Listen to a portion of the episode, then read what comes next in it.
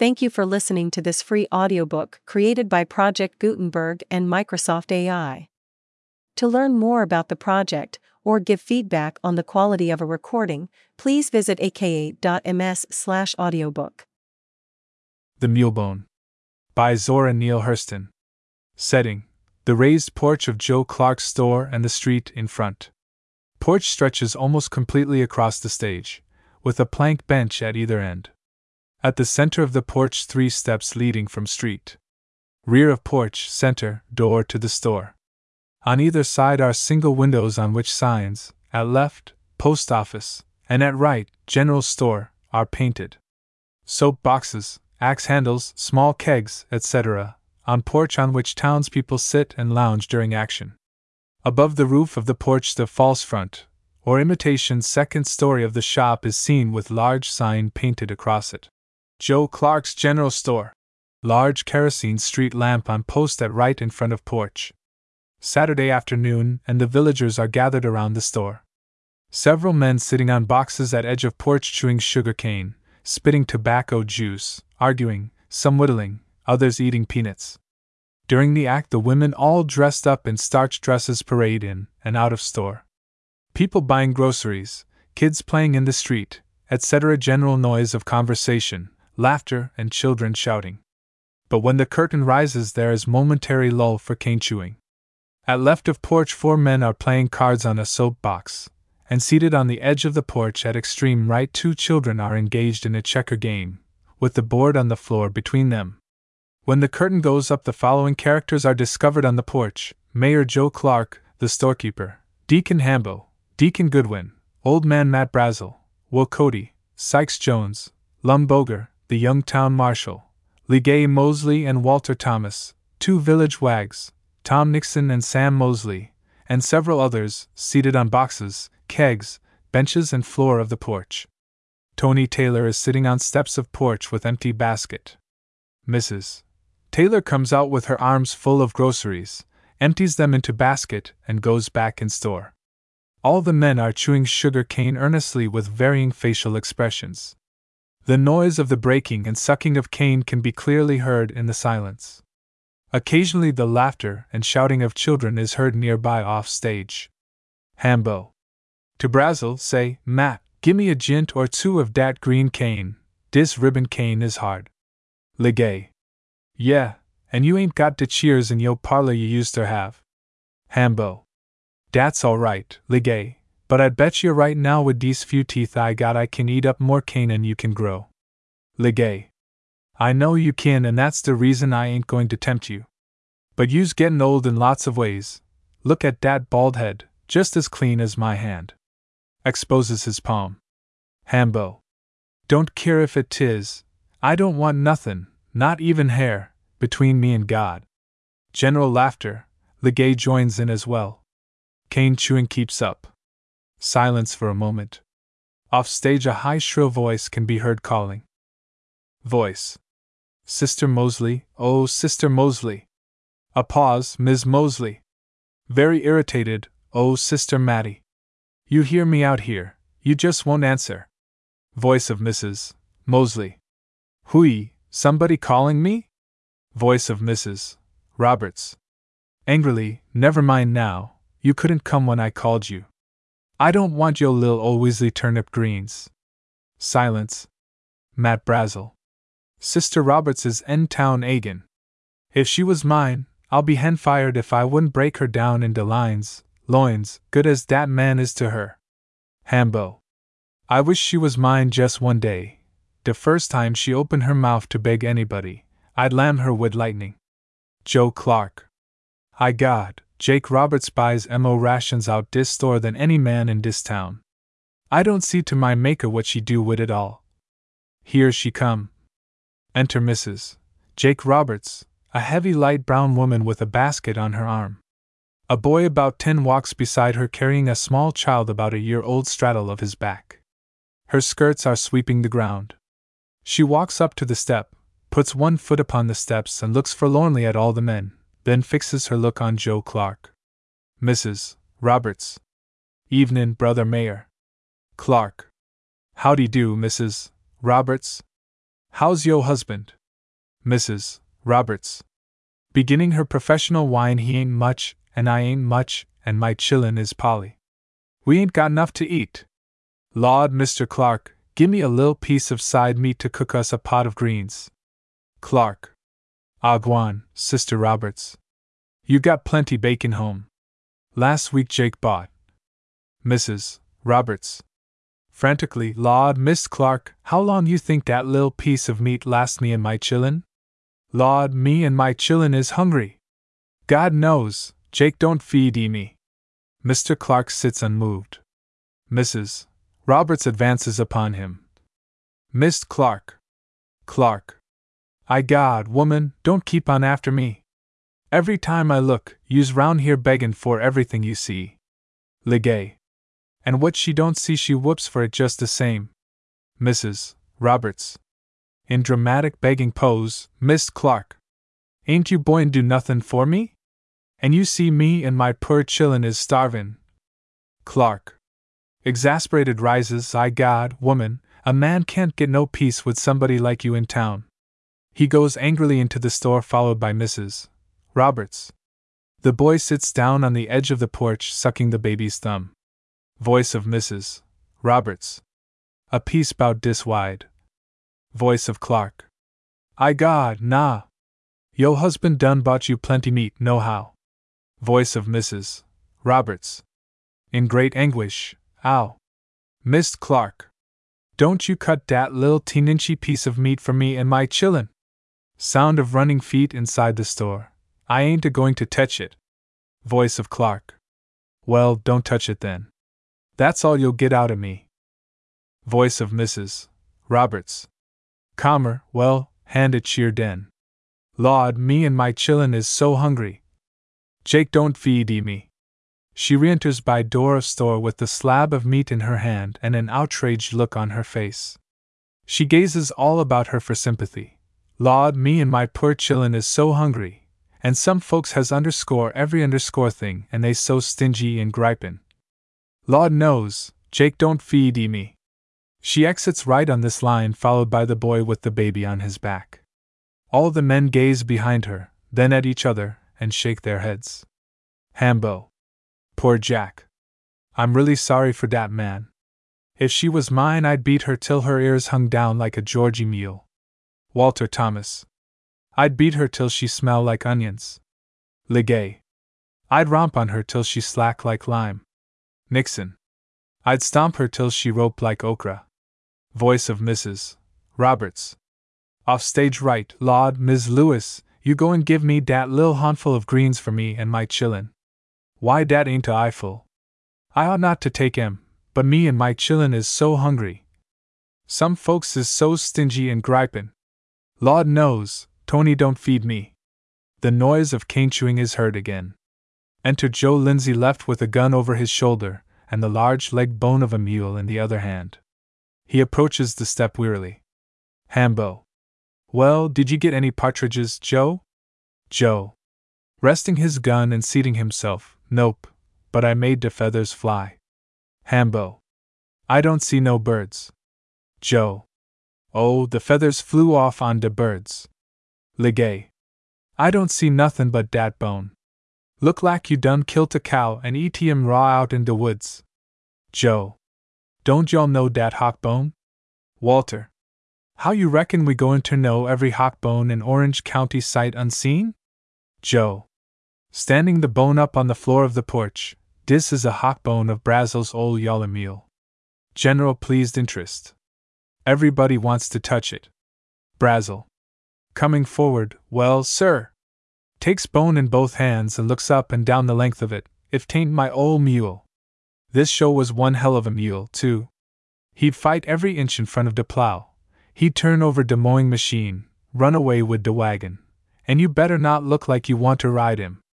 Lindsay. Laughing, yeah, I remember seein' you comin' down de road just so. He limps with one hand on his buttocks, one day. Brazel. Dis mule was so evil he used to try to bite and kick when I'd go in de stable to feed him. Walter. He was too mean to get fat. He was so skinny you could do a week's washing on his ribs for a washboard and hang 'em up on his hip bones to dry. Legay. I remember one day, Brazel, you sent yo boy to Winter Park after some groceries with a basket. So here he went down de road riding dis mule with dis basket on his arm. What you reckon dat old contrary mule done when he got to dat crooked place in de road going round Park Lake?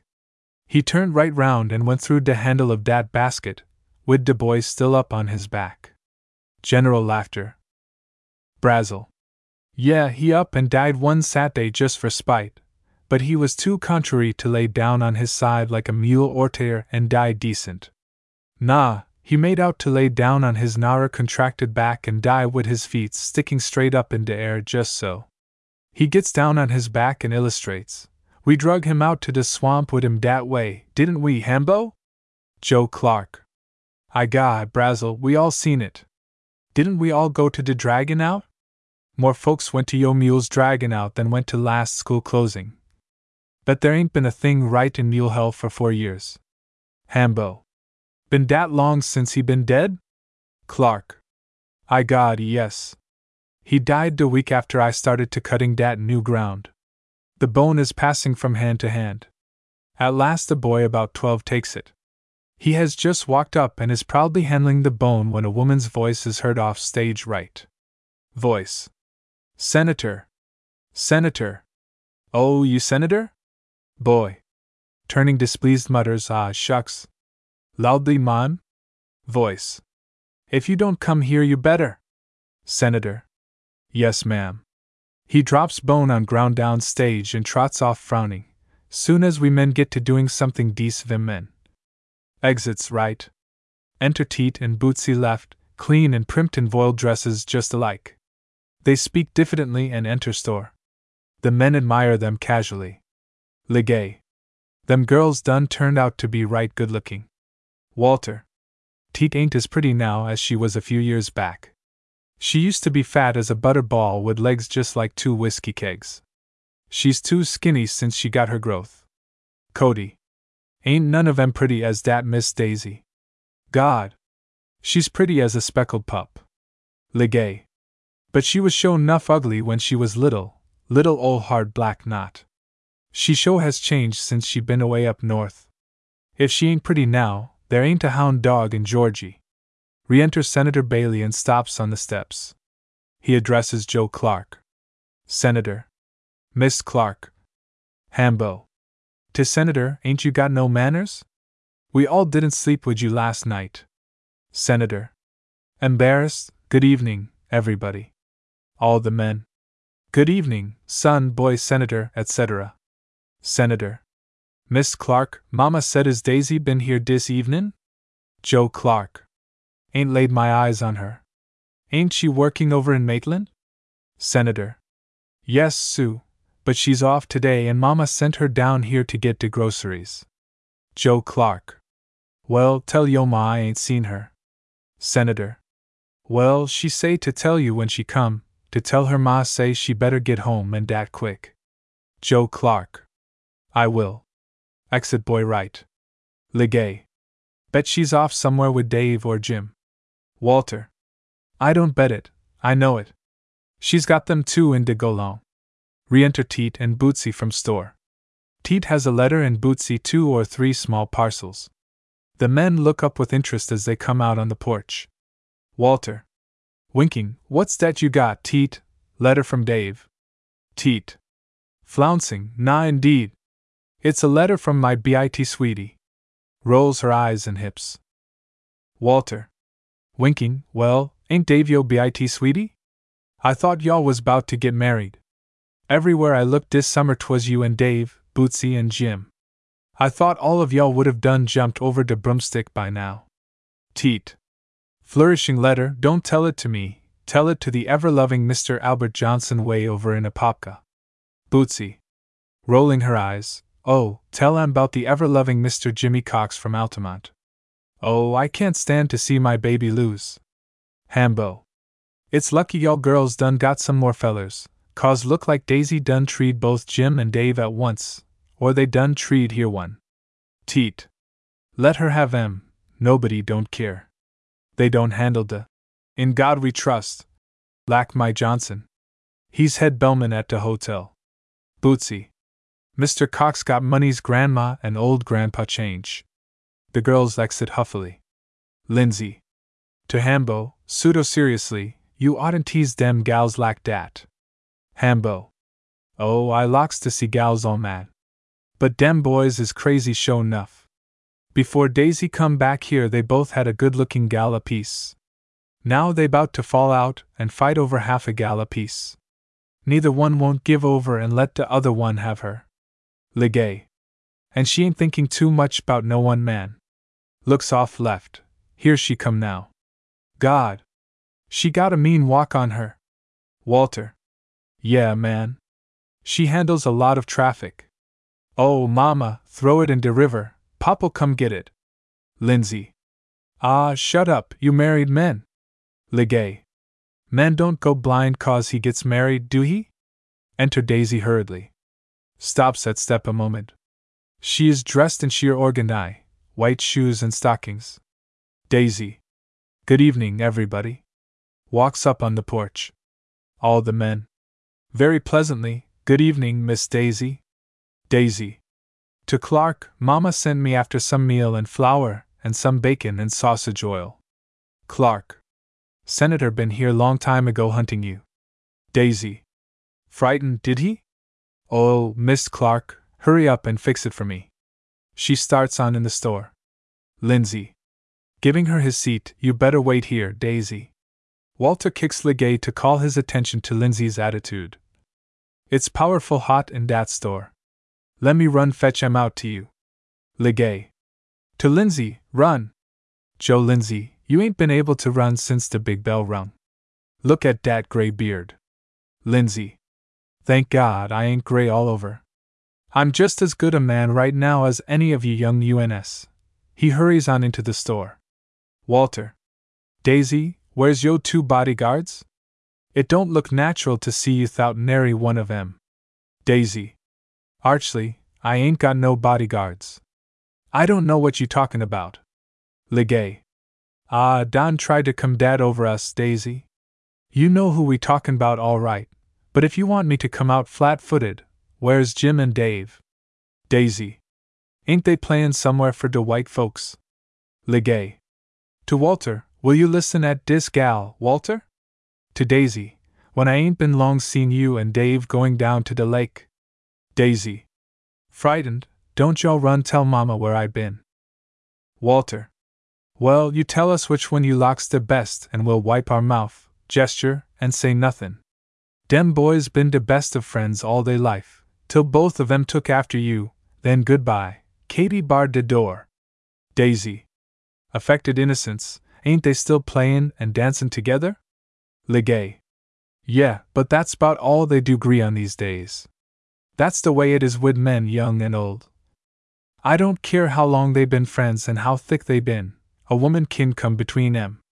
David and Jonathan never would have been friends so long if Jonathan had been any great hand wid de men. You ain't never seen no two roosters that likes one another. Daisy. I ain't tried to break 'em up.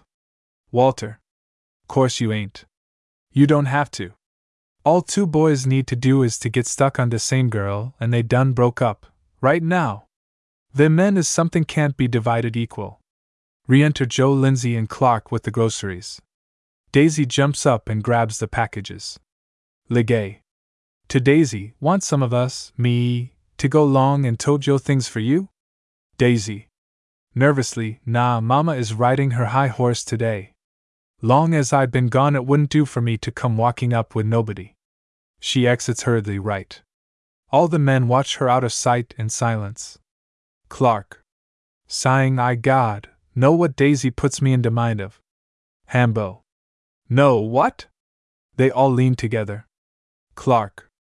I God, a great big mango, a sweet smell, you know, th a strong flavor, but not something you could mash up like a strawberry. Something with a body to it. General laughter, but not obscene. Hambo. Admiringly, Joe Clark. I didn't know you had it in you. Mrs. Clark enters from store door, and they all straighten up guiltily. Clark. Angrily to his wife, Now what do you want? I God, the minute I set down, here you come. Mrs. Clark. Somebody want a stamp, Jody. You know you don't loan me to Bovewood the post office. He rises sullenly and goes inside the store. Brazel. Say, Hambo, I didn't see you at our Sunday school picnic. Hambo. Slicing some plug cut tobacco, nope, want there this time. Walter. Loca here, Hambo. Y'all Baptist carry dis close communion business too far. If a person ain't half drowned in the lake and half eat up by alligators, y'all think he ain't baptized, so you can't take communion with him. Now I reckon you can't even drink lemonade and eat chicken perlo with us. Hambo. My lord boy, you's just full of words. Now, in de first place, if this year's picnic was like the one y'all had last year, you ain't had no lemonade for us Baptists to turn down. You had a big old barrel of rain water with about a pound of sugar in it, and one lemon cut up over de top of it. Legay. Man, you sure kin mold them. Walter. Well, I went to de Baptist picnic with my mouth all set to eat chicken, when lo and behold y'all had chitlins. Do Jesus! Lindsay. Hold on there a minute. There was plenty chicken at dat picnic, which I do know is right. Walter.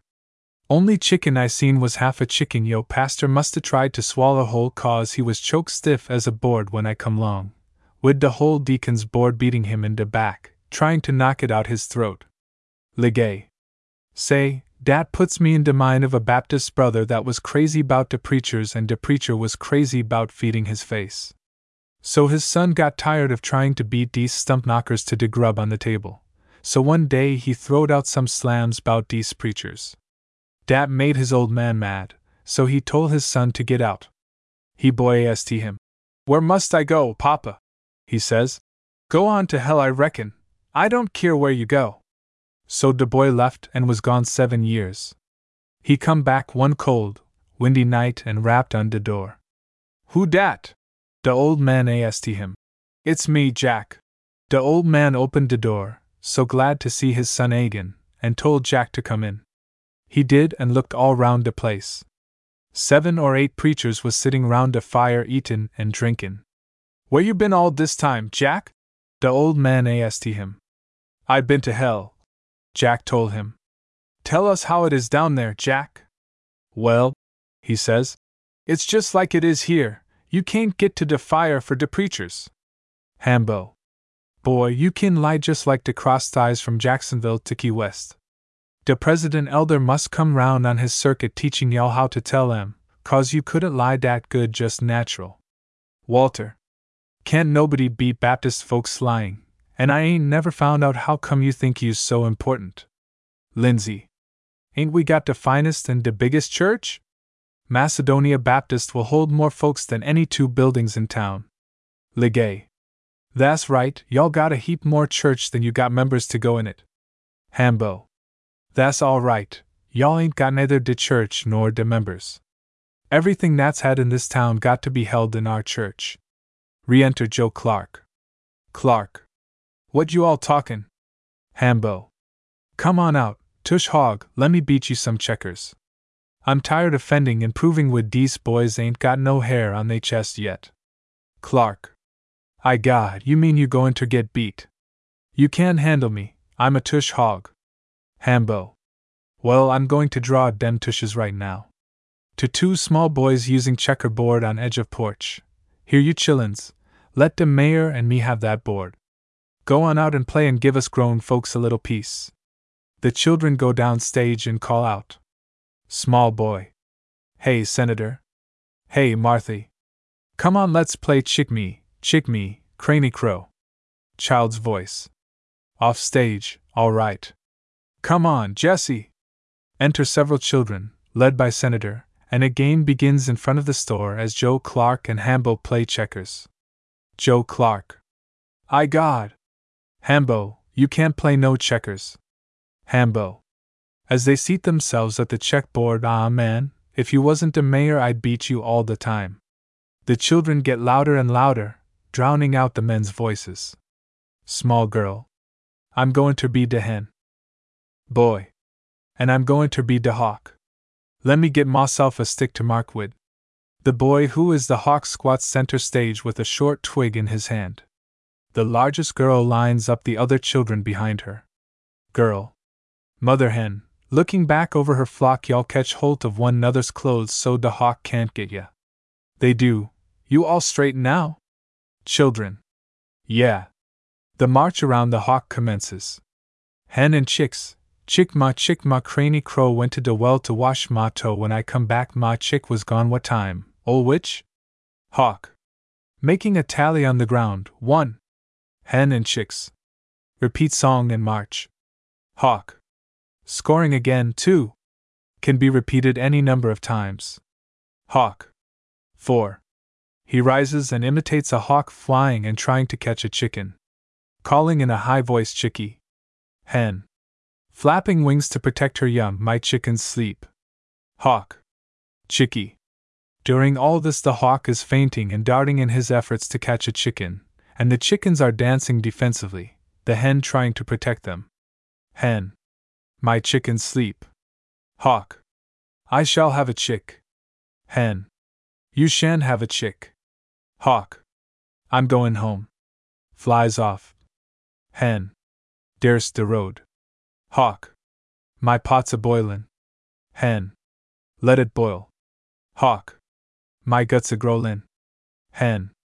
Let him growl. Hawk. I must have a chick. Hen. You shan't have an ern. Hawk. My mamma's sick. Hen. Let her die. Hawk. Chickie. Hen. My chickens sleep. Hawk darts quickly around the hen and grabs the chicken and leads him off and places his captive on his knees at the store porch. After a brief bit of dancing, he catches another, then a third, etc. Hambo. At the checkerboard, his voice rising above the noise of the playing children, slapping his sides jubilantly. Ha! Ha! I got you now. Go ahead on and move, Joe Clark, just go ahead on and move. Loungers. Standing around two checker players, Oil Deacon's got you now. Another voice. Don't see how he can beat the mayor like that. Another voice. Got him in the Louisville loop. These remarks are drowned by the laughter of the playing children directly in front of the porch. Mayor Joe Clark, disturbed in his concentration on the checkers and peeved at being beaten, suddenly turns toward the children, throwing up his hands. Clark. Get on away from here, you limbs of Satan, making all that racket so a man can't hear his ears. Go on, go on. The mayor looks about excitedly for the town marshal. Seeing him playing cards on the other side of porch, he bellows. Lum Boger, WHYN't you get these kids away from here? What kind of a marshal is you? All this passel of young uns around here under grown people's feet, creatine disorder in front of my store. Lum Boger puts his cards down lazily, comes down stage and scatters the children away. One saucy little girl refuses to move. Lum Boger. Why'n't you go on away from here, Matilda? Didn't you hear me tell you all to move? Little Matilda, Defiantly, I ain't going nowhere. You ain't none of my mama. Jerking herself free from him as Lum touches her. My mama in the store, and she told me to wait out here. So take that, oil Lum. Lumboger. You impudent little hussy, you. You must smell yourself, you's so fresh. Matilda. The wind must have changed, and you smell your own top lip. Lum Boger. Don't make me have to grab you and take you down a buttonhole lower.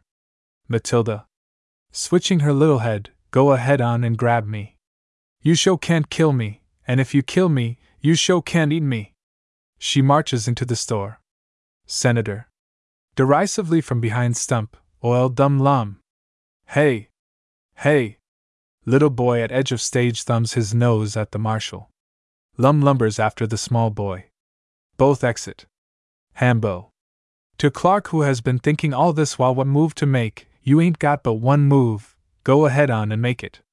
What's the matter, Mayor? Clark. Moving his checker, ah, here. Hambo. Triumphant, now. Look at him, boys. I'm gonna laugh in notes. Laughing to the scale and jumping a checker each time, do, sol, fa, mi, lo, one. Jumping another checker, la, sol, fa, mi, do, two. Another jump, do, sol, re, mi, lo, three. Jumping a third, lo, sol, fa, mi, re, four. The crowd begins to roar with laughter. Lum Boger returns, looking on. Children come drifting back again, playing Chick me Chick me Craney Crow. Voice. Oh ha! Done got the oil tush hog. Another voice. Thought you couldn't be beat, brother Mayor? Clark. Peeved, gets up and goes into the store mumbling, Oh, I could have beat you if I didn't have this store on my mind. Saturday afternoon and I got work to do. Lum, ain't I told you to keep them kids from playin' right in front of this store? Lum makes a pass at the nearest half grown boy. The kids dart around him teasingly. Another voice. Eh heh. Hambo done run him on his store, done run the OL coon in his hole. Another voice. That ain't good politics, Hambo, beatin' the mayor. Another voice. Well, Hambo, you don't got to be so hard at checkers, come on, let's see what you can do with the cards. Lum Boger there got his hands full nursin' the chillins. Another voice. At the table, we ain't playin' for money, nohow, Deacon. We just playin' a little Florida flip. Hambo. You all can't play no Florida flip. When I was a sinner, there wasn't a man in this state could beat me playin' that game. But I'm a deacon in Macedonia Baptist now, and I don't bother with the cards no more. Voice at card table. All right, then, come on here, Tony, to man with basket on steps. Let me catch your jack. Taylor. Looking toward door, I don't reckon I got time. I guess my wife gonna get through buying out that store some time or other and want to go home. Old man.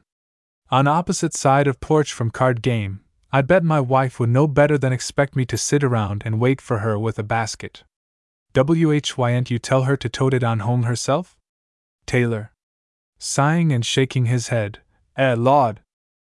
Voice at card table. Look like we can't get nobody to come into this game. Seem like everybody's scared of us. Come on back here, Lum, and take your hand. Lum makes a final futile gesture at the children. Lum, ain't I told you little Haitians to stay away from here? Children scatter teasingly only to return to their play in front of the store later on. Lum comes up on the porch and rejoins the card game. Just as he gets seated, Mrs. Clark comes to the door of the store and calls him. Mrs. Clark. Drawlingly, Columbus. Lum, Wearily, ma'am? Mrs. Clark. De mayor say for you to go round in de backyard and tie up old Lady Jackson's mule what's trampin' up all de tomatoes in my garden. Lum. All right. Leaving card game. Wait till I come back, folkses. Legay. Oh, hum. Yawning and putting down the deck of cards, Lum show a busy marshal. Say, ain't Dave and Jim been round here yet? I feel kinder like hearin' a little music bout now. Boy. Nah, they ain't been here today. You all know they ain't so thick nohow as they was since Daisy Bailey come back and they started runnin' after her. Woman. You mean since she started runnin' after them, the young hussy. Mrs. Clark. In doorway, she don't mean em no good. Walter. That's a shame, ain't it now? Enter Lum from around back of store. He jumps on the porch and takes his place at the card box. Lum. To the waiting players, all right, boys. Turn it on and let the bad luck happen. Legay. My deal. He begins shuffling the cards with an elaborate fan shaped movement. Voice at table. Look out there, Legay, you shuffling mighty lot. Don't carry the cub to us. Legay. Ah, we ain't gonna cheat you, we gonna beat you. He slams down the cards for Lum Boger to cut. Want to cut him? Lum. No, ain't no need of cutting a rabbit out when you can twist him out. Deal M. Legay deals out the cards. Clark's voice. Inside the store, you, Mattie. Mrs. Clark, who has been standing in the dough, quickly turns and goes inside. Legay. Why? Spades. The game is started. Lum. Didn't snatch that jack, did you? Legay. Ah, no, ain't snatched no jack. Play. Walter. Lum's partner, well, here it is, partner. What you want me to play for you? Lum. Play just like I'm in New York, partner. But we gotta try to catch that jack. Legay. Threateningly, stick out your hand and draw back a nub. Walter Thomas plays. Walter. I'm playin' a diamond for you, partner. Lum. I done tol' you you ain't got no partner. Legay. Heh heh. Partner, we got him. Pull off with your king. They got to play him. When that trick is turned, triumphantly didn't I tell you, partner? Stands on his feet and slams down with his ace violently. Now, come up under this ace. Aha, look at OL low, partner. I knew I was gonna catch him. When Lum plays, ho, ho, there goes the queen. Now, the jack's a gentleman. Now, I'm playin' my knots. Everybody plays and the hand is ended. Partner, high, low, jack and the game and four. Walter. Give me them cards. I believe you all done give me the cub that time. Look at me, this is Booker T. Washington dealing these cards. Shuffles cards grandly and gives them to Legay to cut. Want to cut em? Legay. Yeah, cut em and shoot em. I'd cut behind my ma. He cuts the cards. Walter. Turning to player at left, Frank, Legay's partner, what you saying, Frank? Frank. I'm beggin'. Legay is trying to peep at cards. Walter. Turning to Legay, stop peepin' at them cards, Legay. To Frank, did you say you was beggin' or standin'? Frank. I'm beggin'. Walter. Get up off your knees. Go ahead and tell 'em I sent you. Frank. Well, that makes us four. Walter. I don't care if you is. Pulls a quarter out of his pocket and lays it down on the box. 25 cents says I know the best one. Let's go. Everybody puts down a quarter. Frank. What you want me to play for you, partner? Legay. Play me a club. The play goes around to dealer, Walter, who gets up and takes the card off the top of the deck and slams it down on the table. Walter. Get up, oil deuce of demons, and gallop off with your load. To Lum, partner, how many times you seen the deck? Lum. Two times. Walter. Well, then I'm gonna pull off, partner. Watch this OL Queen. Everyone plays, ha. Ha. Wash day and no soap. Takes the jack of diamonds and sticks him up on his forehead. Stands up on his feet. Partner, I'm dumping to you, play your king. When it comes to his play, Lum too stands up. The others get up and they, too, excitedly slam their cards down. Now, come on in this kitchen and let me splice that cabbage. He slams down the ace of diamonds. Pats the jack on his forehead, sings hey, hey, back up, Jenny, get your load. Talking, dump to that jack, boys, dump to it. High, low, jack and the game and four. One to go. We're with you, boys. Legay. Yeah, but you all playin' catch up. Frank. Gimme them cards, let me deal some. Legay. Frank, now you really got responsibility on you. They's got one game on us. Frank. Ah, man, I'm gonna deal em up a mess. This deal's in the White House. He shuffles and puts the cards down for Walter to cut. Cut em. Walter. Nope, I never cut green timber. Frank deals and turns the card up. Frank. Hearts, boys. He turns up an ace. Lum. Ah, you snatched that ace, nigger. Walter. Yeah, they done carried the cub to us, partner. Legay. Oh, he didn't do no such a thing. That ace was turned fair. We just too hard for you, we eats our dinner out of the blacksmith's shop. Walter. Ah, you all cheatin'. You know it wasn't fair. Frank. Ah, shut up, you all just hoopin' and hollerin' for nothin'. Tryin' to bully the game. Frank and Legay rise and shake hands grandly. Legay. Mr. Hoover, you show us a noble president. We done stuck these niggers full of cobs. They done got scared to play us. Legay, scared to play you? Get back down to this table. Let me spread my mess. Lounger. Yonder comes Elder Sims. You all better squat that rabbit. They'll be having you all up in the church for playing cards. Frank grabs up the cards and puts them in his pocket quickly. Everybody picks up the money and looks unconcerned as the preacher enters. Enter Elder Sims with his two prim looking little children by the hand. Elder Sims? How do, children? Right warm for this time in November, ain't it?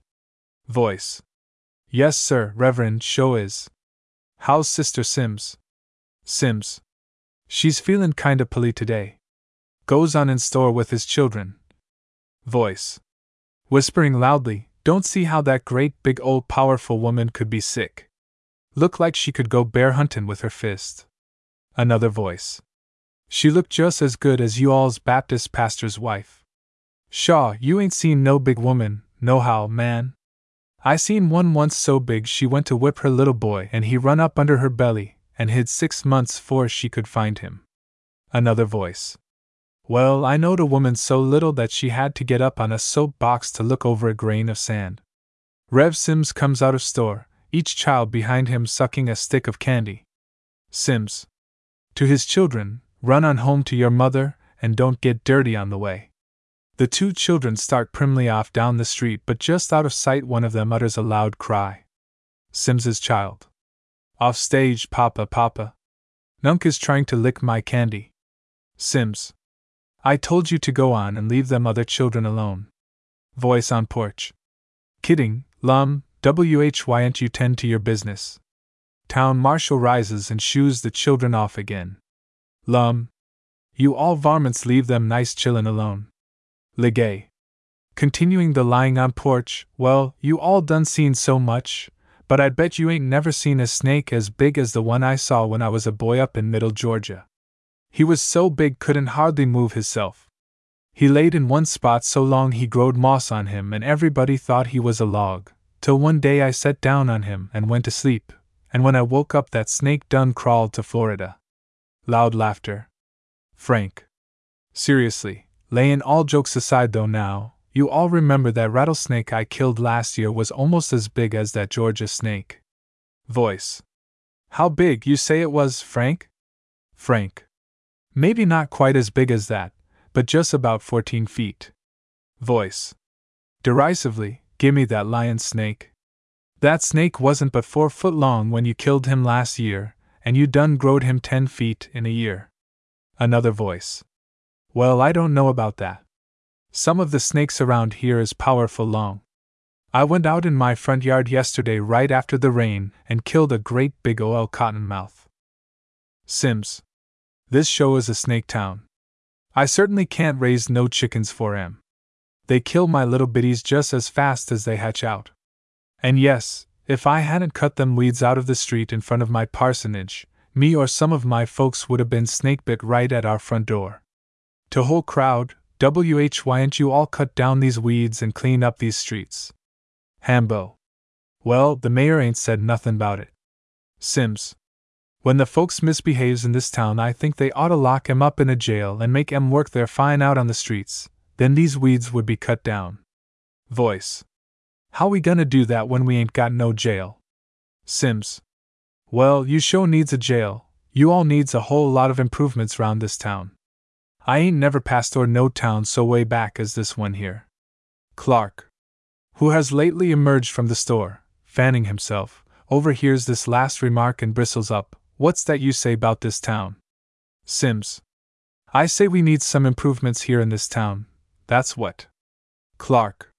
In a powerful voice, and what improvements you figures we needs? Sims. A whole heap. Now, for one thing, we really does need a jail, Mayor. We oughta stop runnin' these people out of town that misbehaves, and lock 'em up. Others towns has jails, every town I ever pastored had a jail. Don't see how come we can have one. Clark. Towering angrily above the preacher, now, wait a minute, Sims. Don't you reckon the man who knows how to start a town knows how to run it? I paid $200 out of this right hand for this land, and walked out here and started this town before you was born. I ain't like some of you new niggers, come here when grapes ripe. I was here to cut new ground, and I've been mayor ever since. Sims. Well, there ain't no sense in no one man stayin' mayor all the time. Clark. Well, it's my town and I can be mayor just as long as I want to. It was me that put this town on the map. Sims. What map you put it on, Joe Clark? I ain't seen it on no map. Clark. Indignant, I God. Listen here, Elder Sims. If you don't like the way I run this town, just take your flat feets right on out and get yonder cross the woods. You ain't been here long enough to say nothin' nohow. Hambo. From a nail keg, yeah, you Methodist niggers always telling people how to run things. Taylor. Practically unheard by the others, we do so know how to run things, don't we? Ain't Brother Mayor a Methodist, and ain't the school teacher a. His remarks are drowned out by the others. Sims. No, we don't like the way you're running things. Now Loka here, pointing at the marshal, you got that lazy Lum Boger here for marshal, and he ain't old enough to be dry behind his ears yet, and all these able bodied means in this town. You won't loan nobody else to run a store excepting you. And Loka yonder, happening to notice the street light, only street lamp in town, you got in front of your place.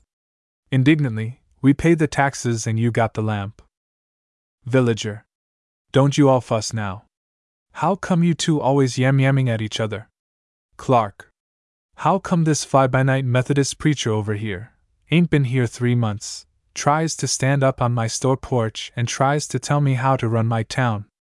Mattie Clark, the mayor's wife, comes timidly to the door, wiping her hands on her apron. Ain't no man gonna tell me how to run my town. I God, I let myself in and I'm gonna run it. Turns and sees wife standing in door. Commandingly.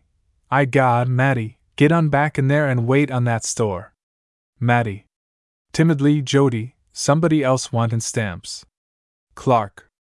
I God, woman, what good is you? Guan, get in. Look like between women and preachers a man can have no peace. Exit Clark. Sims. Continuing his argument, now, when I pastored in Jacksonville, you ought to see what kind of jails they got there. Lounger. White folks needs jails. We colored folks don't need no jail another villager. Yes, we do, too. Elder Sims is right. The argument becomes a hubbub of voices. Taylor. Putting down his basket, now, I tell you a jail. Mrs. Taylor. Emerging from the store door, arms full of groceries. Looking at her husband, yeah, and if you don't shut up and get these rations home, I'm gonna be worse on you than a jail and six judges. Pick up that basket and let's go. Tony meekly picks up the basket, and he and his wife exit as the sound of an approaching guitar is heard off stage. Two carelessly dressed, happy go lucky fellows enter together. One is fingering a guitar without playing any particular tune, and the other has his hat cocked over his eyes in a burlesque, dude like manner. There are casual greetings. Walter. Hey there, bums, how's tricks? Legay. What yo sayin', boys? Hambo. Good evenin', sons. Legay. How did you all make out this evenin', boys? Jim. Oh, them white folks at the party shelled out right well. Kept Dave busy pickin' it up. How much did we make today, Dave? Dave. Striking his pocket, I don't know, boy, but feels right heavy here. Kept me pickin' up money just like this. As Jim picks a few dance chords, Dave gives a dance imitation of how he picked up the coins from the ground as the white folks threw them. We counted after while. Woulda divided up with you already if you hadn't left me when you seen Daisy comin' by. Let's sit down on the porch and rest now. Legay. She show is lookin' stylish and pretty since she come back with her white folks from up north. Wearin' the swellest clothes. And that coal black hair of hers just won't quit. Mattie Clark. In doorway, I don't see what the men's always hanging after Daisy Taylor for. Clark. Turning around on the porch, I God, you back here again. Who's tendin' that store? Mattie disappears inside. Dave. Well, she always did look like new money to me when she was here before. Jim. Well, that's all you ever did get was a look. Dave. That's all you know. I bet I get more than that now. Jim. You might get it, but I'm the man to use it. I'm a bottom fish. Dave. Ah, man. You must have been walking round here fast asleep when Daisy was in this county last. You ain't seen the go I had with her. Jim. No, I ain't seen it. Bet you didn't have no letter from her while she been away. Dave. Bet you didn't either. Jim. Well, it's just cause she can't write. If she knew how to scratch with a pencil, I'd had a ton of 'em. Dave. Shaw, man. I'd had a post office full of 'em. Old woman. You all ought to be shame, carrying on over a brazen heifer like Daisy Taylor. Just cause she's been up north and come back, I reckon you cutting de fool's show nuff now. She ain't studying none of you all know how. All she wants is what you got in your pocket. Jim. I likes her, but she won't get nothin' out of me. She never did. I wouldn't give a poor consumpted cripple crab a crutch to cross the river Jordan. Dave. I know I ain't gonna give no woman nothin'. I wouldn't give a dog a donut if he treed a terrapin. Legay. Use a cottontail dispute, both of you. You'd give her anything you got. You'd give her Georgia with a fence round it. Old man. Yeah, and she'd take it too. Lindsay. Don't discriminate the woman like that. That ain't nothing but hogism. Ain't nothing the matter with Daisy, she's all right. Enter Teets and Bootsy tittering coyly and switching themselves. Bootsy.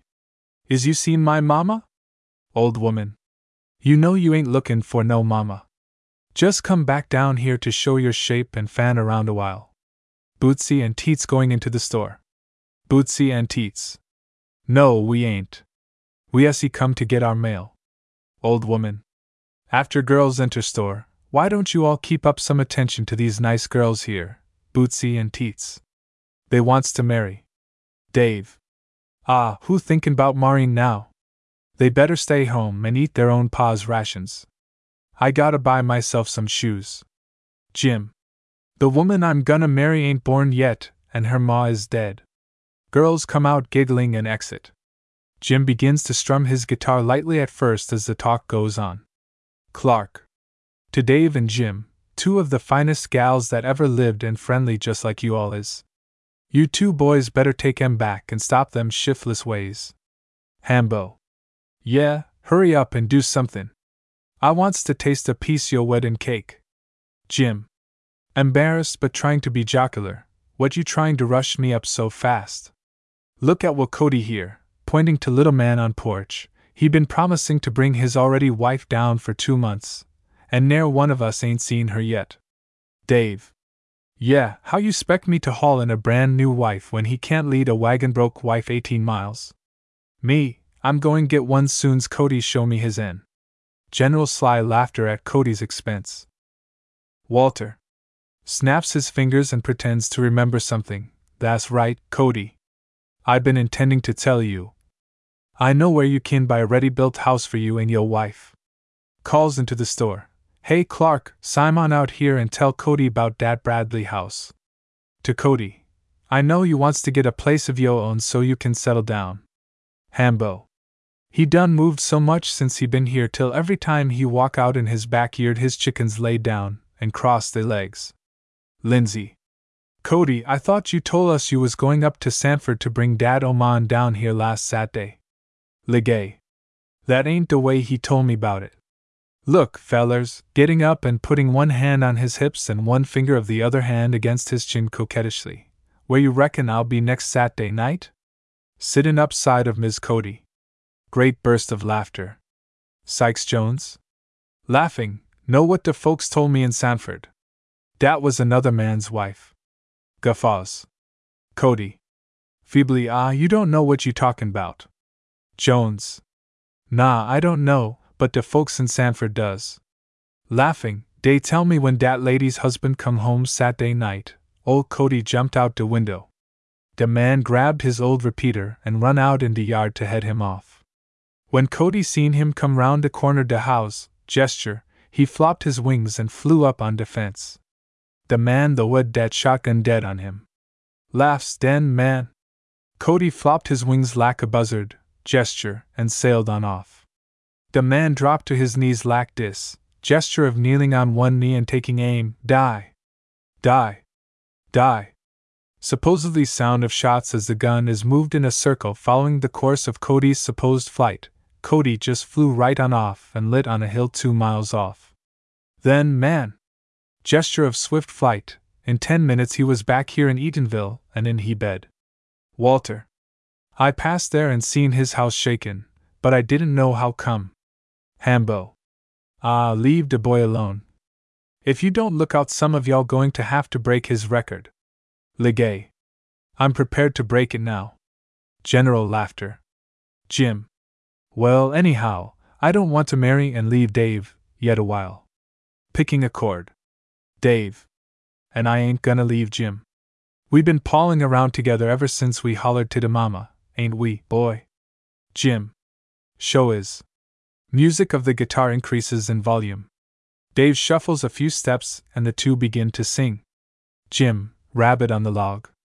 I ain't got no dog. How am I gonna get him? God knows. Dave, rabbit on the log. Ain't got no dog. Shoot him with my rifle, bam. Bam. Some of the villagers join in song and others get up and march around the porch in time with the music. Bootsy and Teets re enter, Teets sticking her letter down the neck of her blouse. Joe Lindsay grabs Teets and Walter Thomas grabs Bootsy. There is dancing, treating, and general jollification. Little children dance the Pasmala. The music fills the air just as the sun begins to go down. Enter Daisy Taylor coming down the road toward the store. Clark bawls out from the store porch, I God, there's Daisy again. Most of the dancing stops, the music slows down, and then stops completely. Dave and Jim greet Daisy casually as she approaches the porch. Jim. Well, Daisy, we knows you too. Dave. Gal, you's just as pretty as a speckled pup. Daisy. Giggling, I see you two boys always playin' and singin' together. That music sounded right good floating down the road. Jim. Yeah, child, we has been playin' for the white folks all week. We has playin' for the colored now. Dave. Showing off, twirling his dancing feet, yeah, we're standin' on our abstract and livin' on our income. Old man. Um ump, but they ain't never workin'. Just round here playin' as usual. Jim. Some folks think you ain't workin' less'n you smellin' a mule. He sits back down on box and picks at his guitar. Think you gotta be beatin' a man to his barn every mornin'. Voice. Glad to be round home with we all again, ain't you, Daisy? Daisy. Is I glad? I just got off special early this evenin' to come over here and see everybody. I was kind of afraid sundown would catch me me 'fore I got round that lake. Don't know how I'm gonna walk back to my workin' place in the dark by meself. Dave. Don't know girl as good lookin' as you is have to go home by herself tonight. Jim. No, cuz I'm here. Dave. To Daisy, don't you trust yourself round that like with all them gaiters and moccasins with that nigger there, Daisy, pointing at Jim, he's just full of rabbit blood. What you need is a real man, with good feet. Cutting a dance step. Daisy. I ain't thinking about going home yet. I'm going in the store. Jim. What you want in the store? Daisy. I want some gum. Dave. Starting toward door, girl, you don't have to go in there to get no gum. I'll go in there and buy you a carload of gum. What kind you want? Daisy. Bubble gum. Dave goes in the store with his hand in his pocket. The sun is setting and the twilight deepens. Jim. Pulling package out of his pocket and laughing, Here your gum, baby. What it takes to please the ladies, I totes it. I don't have to go get it, like Dave. What you gimme for it? Daisy. A bushel and a peck, and a hug around the neck. She embraces Jim playfully. He hands her the gum, patting his shoulder as he sits on box. Oh, thank you. You's a ready man? Jim. Yeah, there's a lot of good parts to me. You can have West Tampa if you want it. Daisy. You always was a nice quiet boy, Jim. Dave. Emerging from the store with a package of gum, here's your gum, Daisy. Jim. Oh, you's late. She's done got gum now. Chaw that yourself. Dave. Slightly peeved and surprised, hun, you mighty fast here now with Daisy, but you wasn't that fast gettin' out of that white man's chicken house last week. Jim. Who you talkin' about? Dave. Whoa? Facetiously, you ain't no owl. Your feet don't fit no limb. Jim. Ah, nigger, hush. Dave. Ah, hush yourself. He walks away for a minute as Daisy turns to meet some newcomers. Dave throws his package of gum down on the ground. It breaks and several children scramble for the pieces. An old man, very drunk, carrying an empty jug enters on left and staggers tipsily across stage. Mayor Joe Clark emerges from the store and looks about for his marshal. Clark. Bellowing, Lum Boger! Lumboger! Eating a stalk of cane, yes, sir! Clark. Hi God, Lum, take your lazy self off that keg and go light that town lamp. All summer long you eatin' up my melon, and all winter long you chawin' up my cane. What you think this town is payin' you for? Laying round here doin' nothin'? Can't you see it's gettin' dark? Lum Boger rises lazily and takes the soap box downstage, stands on it to light the lamp, discovers no oil in it, and goes in store. In a few moments he comes out of store, fills the lamp, and lights it. Daisy. Coming back toward Jim, ain't you all gonna play and sing a little somethin' for me? I ain't heard your all's music much for so long. Jim. Play anything you want, Daisy. Don't make no difference what 'tis I can pick it. Where's that old coon, Dave?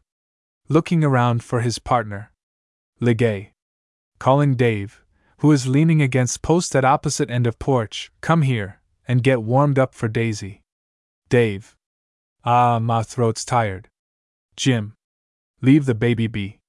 Daisy. Come on, sing a little, Dave. Dave. Going back toward Jim, well, seeing who's asking, all right. What song yo like, Daisy? Daisy. Um, let me think. Voice on porch. Got on the train, didn't have no fare.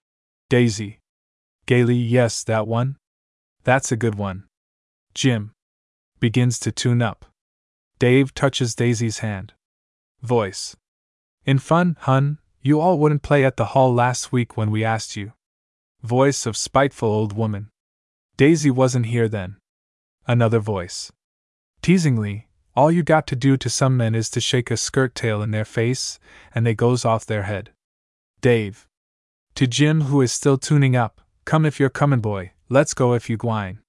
The full melody of the guitar comes out in a lively, old fashioned tune. Voice. All right now, boys, do it for Daisy just as good as you do for dem white folks over in Maitland. Dave and Jim. Beginning to sing, got on the train, didn't have no fare, but I rode some, I rode some. Got on the train, didn't have no fare, but I rode some, but I rode some. Got on the train, didn't have no fare, conductor asked me what I'm doing there, but I rode some. Grabbed me by the neck and led me to the door. But I rode some, but I rode some. Grabbed me by the neck and led me to the door. But I rode some, but I rode some. Grabbed me by the neck and led me to the door. Rapped me cross the head with a 44, but I rode some. First thing I saw in jail was a pot of peas. But I rode some, but I rode some. First thing I saw in jail was a pot of peas. But I rode some, but I rode some. The peas was good, the meat was fat. Fell in love with the chain gang just for that, but I rode some. Dave acts out the song in dancing pantomime, and when it ends, there are shouts and general exclamations of approval from the crowd. Voices. I don't blame them white folks for going crazy about that. Old man. Oh, when I was a young boy, I used to swing the gals round on that piece. Daisy. To Jim, seem like your playin' gets better and better. Dave. Quickly, and how about my singin'? Everybody laughs. Voices in the crowd. Ha! Ha! Well, Dave's gettin' jealous when she speaks so, Jim. Jim. To Dave, in fun, ain't nothin' to it but my playin'. You ain't got no singin' voice. If that's singin', God's a gopher. Dave. Half seriously, my singin' is a whole lot better'n your playin'. You just go along and fram. The reason why the white folks gives us money is cause I'm singin'. Jim. Yeah? Dave. And you can't dance. Voice in the crowd. You oughta dance. Big as your feet is, Dave. Daisy. Diplomatically, both of you all is wonderful, and I would like to see Dave dance a little. Dave. There now, I told you. What did I tell you? To Jim, stop woofing and pick a little tune there so that I can show Daisy something. Jim. Pick a tune? I bet if you fool with me, I'll pick your bones just like a buzzard did the rabbit. You can't sing and now you wants to dance. Dave. Yeah, and I'll lam your head. Come on and play, good for nothing. Jim. All right then. You say you can dance, show these people what you can do. But don't bring that little stuff I've been seeing you doin' all these years. Jim plays and Dave dances. Various members of the crowd keep time with their hands and feet. Daisy looks on, enjoying herself immensely. Daisy. As Dave cuts a very fancy step, I ain't seen nothin' like this up north. Dave, you show hot. As Dave cuts a more complicated step, the crowd applauds. But just as the show begins to get good, suddenly Jim stops playing. Dave. Surprised, what's the matter, buddy? Jim. Envious of the attention Dave has been getting from Daisy, disgustedly, oh, nigger, I'm tired of seeing you cut the fool. Sides that, I'd been playin' all afternoon for the white folks. Daisy. But I though you was playin' for me now, Jim. Jim. Yeah, I'd play all night long for you, but I'm gettin' sick of Dave round here showin' off. Let him get somethin' and play for himself if he can. An old man with a lighted lantern enters. Daisy. Coyly, well, honey, play some more for me, then, and don't mind Dave. I reckon he done danced enough. Play me. Shake that thing. Old man with lantern. Show, you ain't stopped, is you, boy? Music sound mighty good floatin' down that dark road. Old woman. Yeah, Jim, go on play a little more. Don't get to acting so niggerish this evening. Dave. Ah, let the oil darky alone. Nobody don't want to hear him play, nohow.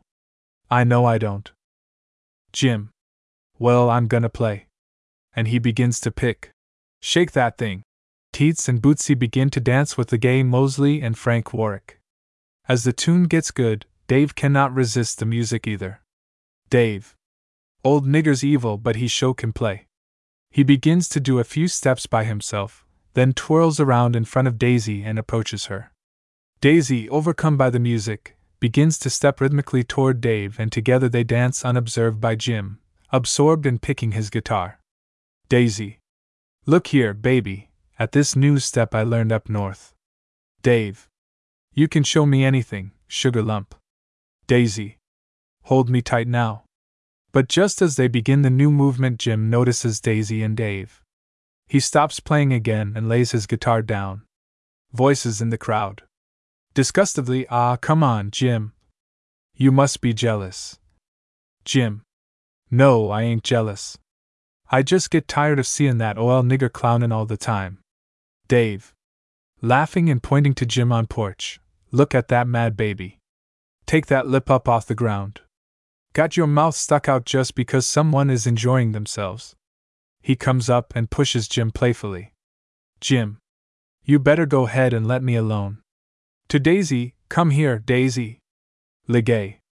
That's just what I say. Niggers can have no fun without someone getting mad, especially over a woman. Jim.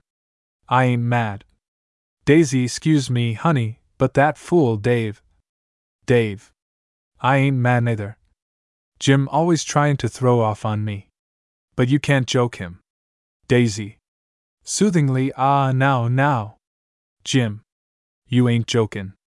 You means that, nigger. And if you tryin' to get hot, first thing, you can pull of my blue shirt you put on this morning. Dave. You's a got that wrong. I ain't got on no shirt of yours. Jim. Yes, you has got on my shirt, too. Don't tell me you ain't got on my shirt. Dave. Well, even if I is, you can just lift your big plantations out of my shoes. You can just foot it home barefooted. Jim. You try to take any shoes off of me. Legay. Pacifying them, ah, there ain't no use of all that. What you all want to start this quarreling for over a little jokin'. Jim. Nobody's quarreling. I'm just playin' a little for Daisy and Dave's out there clownin' with her. Clark. In doorway, I ain't gonna have no fussin' round my store, no way. Shut up, you all. Jim. Well, Mayor Clark, I ain't mad with him. We has been friends all our lives. He slept in my bed and wore my clothes and eat my grub. Dave. I eat your grub? And many time as you done laid down with your belly full of my grandma's collard greens. You done eat my meat and bread a whole lot more times than I eat your stewed fish heads. Jim. I'd rather eat stewed fish heads than steal out of other folks' houses so much till you went to sleep on the roost and fell down one night and broke up the settin' hen. Loud laughter from the crowd. Dave. You's a liar if you say I stole anybody's chickens. I didn't have to. But you. For you started going around with me, playin' that little box of yours, you was so hungry you had the white mouth. If it wasn't for these white folks throwin' me money for my dancin', you would be thin as a whisper right now. Jim. Laughing sarcastically, you're dancin'. You been leaping around here like a tailless monkey in a washed pot for a long time and nobody was paying no attention to you, till I come along playing. Lindsay. Boys, boys, that ain't no way for friends to carry on. Daisy. Well, if you all gonna keep up this quarrelin' and carryin' on, I'm goin' home. About time for me to be gettin' back to my white folks anyhow. It's dark now. I'm goin', even if I have to go by myself. I shouldn't have stopped by here nohow. Jim. Stopping his quarrel, you ain't gonna go home by yourself. I'm goin' with you. Dave. Singing softly, it may be so, I don't know. But it sounds to me like a lie. Walter. Dave ain't got as much rabbit blood as folks thought. Dave. Tell them about me. Turns to Daisy, won't you choose a treat on me, Miss Daisy, for we go? Daisy. Coyly, yes, sir, thank you.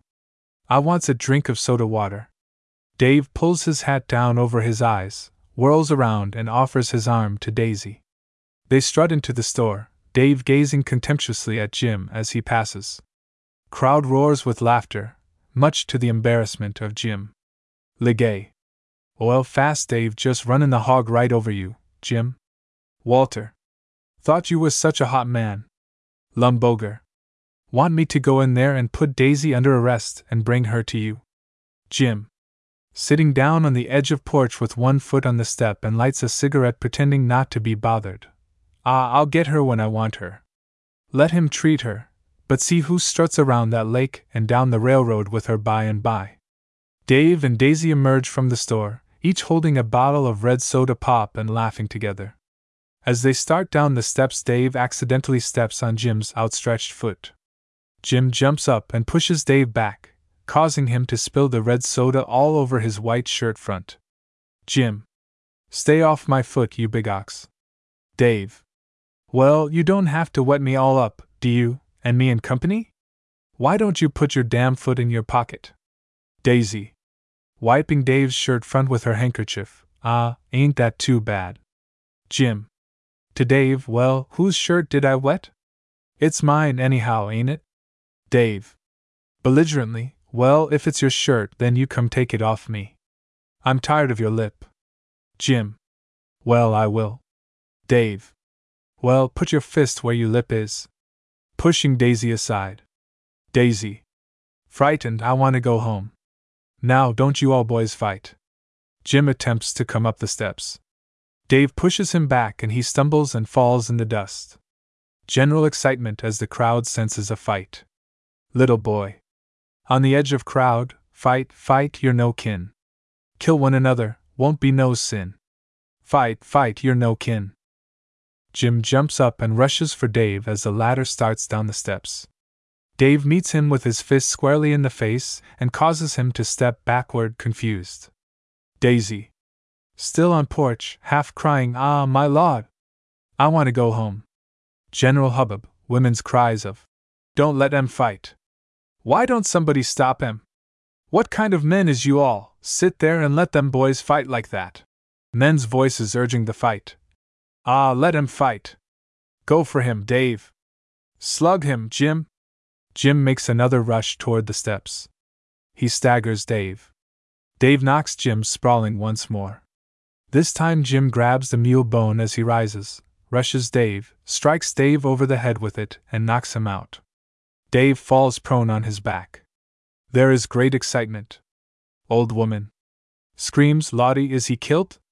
Several men rush to the fallen man. Voice. Run down to the pump and get a dipper o' water. Clark. To his wife and door, Mattie, come out of that store with a bottle of witch hazley oil quick as you can. Jim Weston, I'm gonna arrest you for this. You Lum Boger. Where is that marshal? Lum Boger! Lum Boger detaches himself from the crowd, arrests Jim. Lum grabs Jim's arm, relieves him of the mule bone, and looks helplessly at the mayor. Now I got him arrested, what's I going to do with him? Clark. Lock him up back yonder in my barn till Monday when we'll have the trial in de Baptist church. Lindsay. Yeah, just like all the rest of them Methodists, always trying to take undercurrents on people. Walter. Ain't no worse than some of you Baptists, nohow. You all don't run this town. We got just as much to say as you have. Clark. Angrily to both men, shut up. Dunn had enough arguing in front of my place. To Lum Boger, take that boy on and lock him up in my barn. And save that mule bone for evidence. Lum Boger leads Jim off toward the back of the store. A crowd follows him. Other men and women are busy applying restoratives to Dave.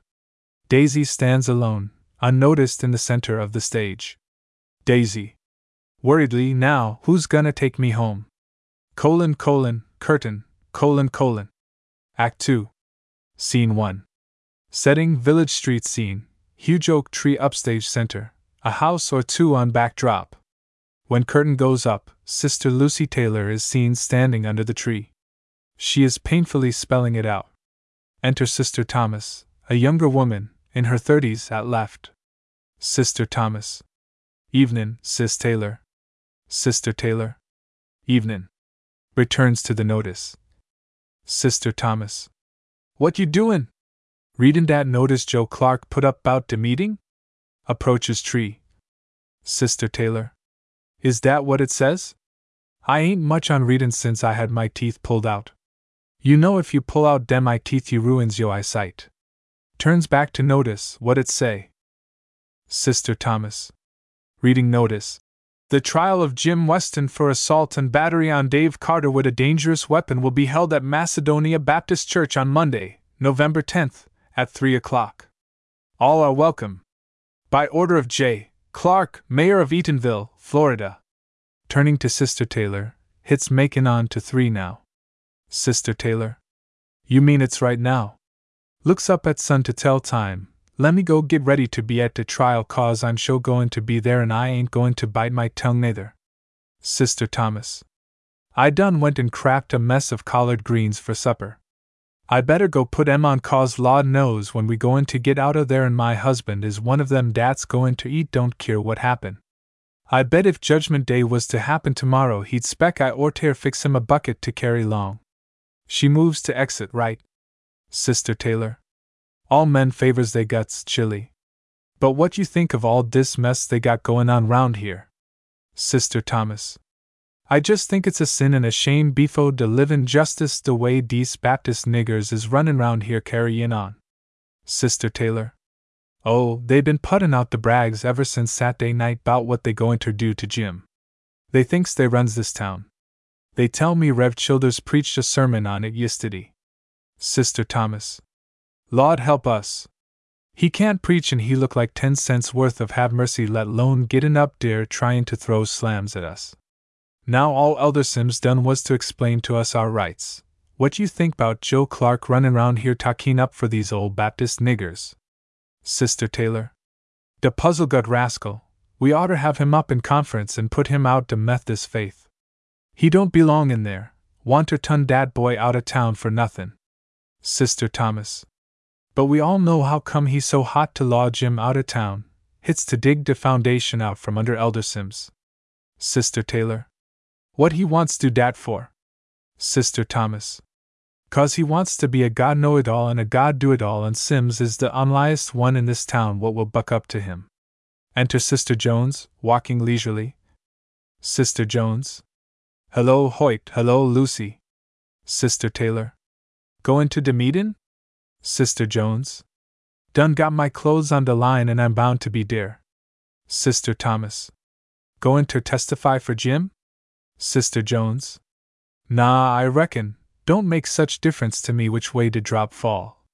Tain't either one of em much good. Sister Taylor. I know it. I know it, Ida. But dat ain't de point. De crow we wants to pick is, is we goin' ter set still and let dese Baptists tell us when to plant and when to pluck up? Sister Jones? Dad is something to think about when you come to think about it. Starts to move on, guess I'd better go ahead, see y'all later and tell you straighter. Enter Elder Sims, right, walking fast, Bible under his arm, almost collides with Sister Jones as she exits. Sims. Oh, excuse me, Sister Jones. She nods and smiles and exits. How you do, Sister Taylor, Sister Thomas? Both. Good evening, Elder. Sims. Show is a hot day. Sister Taylor. Yeah, de bear is walking the earth like a natural man. Sister Thomas. Reverend, look like you headed the wrong way. It's almost time for de trial and use all the dependents we got. Sims. I know it. I'm trying to find a marshal so we can go after Jim. I wants a chance to talk with him a minute before court sets. Sister Taylor. Why think he'll come clear? Sims. Proudly, I know it. Shakes the Bible. I'm going to law M from Genesis to Revelation. Sister Thomas. Give it to M, Elder. Where am out? Sims. We are see liable to have a new mayor when all this does settle. Well, I better scuffle on down de road. Exits left. Sister Thomas. Lord, let me go on home and put these greens on. Looks off stage left. Here come Mayor Clark now, with his belly settin' out in front of him like a cow catcher. His name ought to be Mayor Belly. Sister Taylor. Arms akimbo, just look at him. Tryin' to look like a jiggity or brineral. Enter Clark hot and perspiring. They look at him coldly. Clark. I God, de bear got me. Silence for a moment. How y'all feelin', ladies? Sister Taylor. Brother Mayor, I ain't one of these folks that bite my tongue and bust my gall. What's inside got to come out.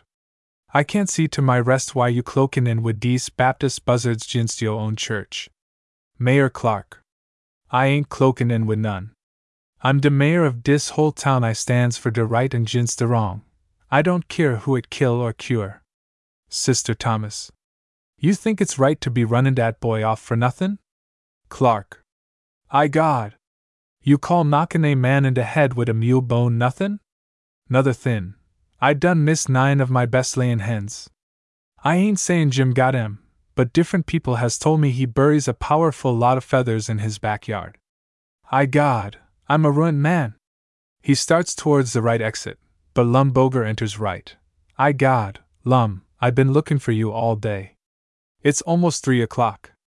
Hands him a key from his ring. Take this key and go fetch Jim Weston on to de church. Lum, have you got your gavel from the lodge room? Clark. I God, that's right, Lum. I'll go get it from the lodge room whilst you go get de bone and de prisoner. Hurry up. You walk like dead lice droppin' off you. He exits right while Lum crosses stage towards left. Sister Taylor. Lum, Elder Sims been huntin' you. He's gone on down bout to barn. She gestures. Lum Boger. I reckon I'll overtake him. Exit left. Sister Thomas. I'd better go put these greens on. My husband will kill me if he don't find no supper ready. Here come Mrs. Blunt. She oughter feel like a penny's worth of have mercy with all this stink behind her daughter. Sister Taylor. Chilly, some folks don't care. They don't raise they chillin', they drags 'em up. God knows if dat Daisy was mine, I'd throw her down and put a hundred lashes on her back with a plow line.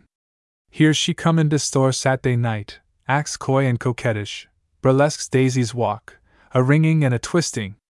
Enter Mrs. Blunt left. Mrs. Blunt. How y'all sisters? Sister Thomas.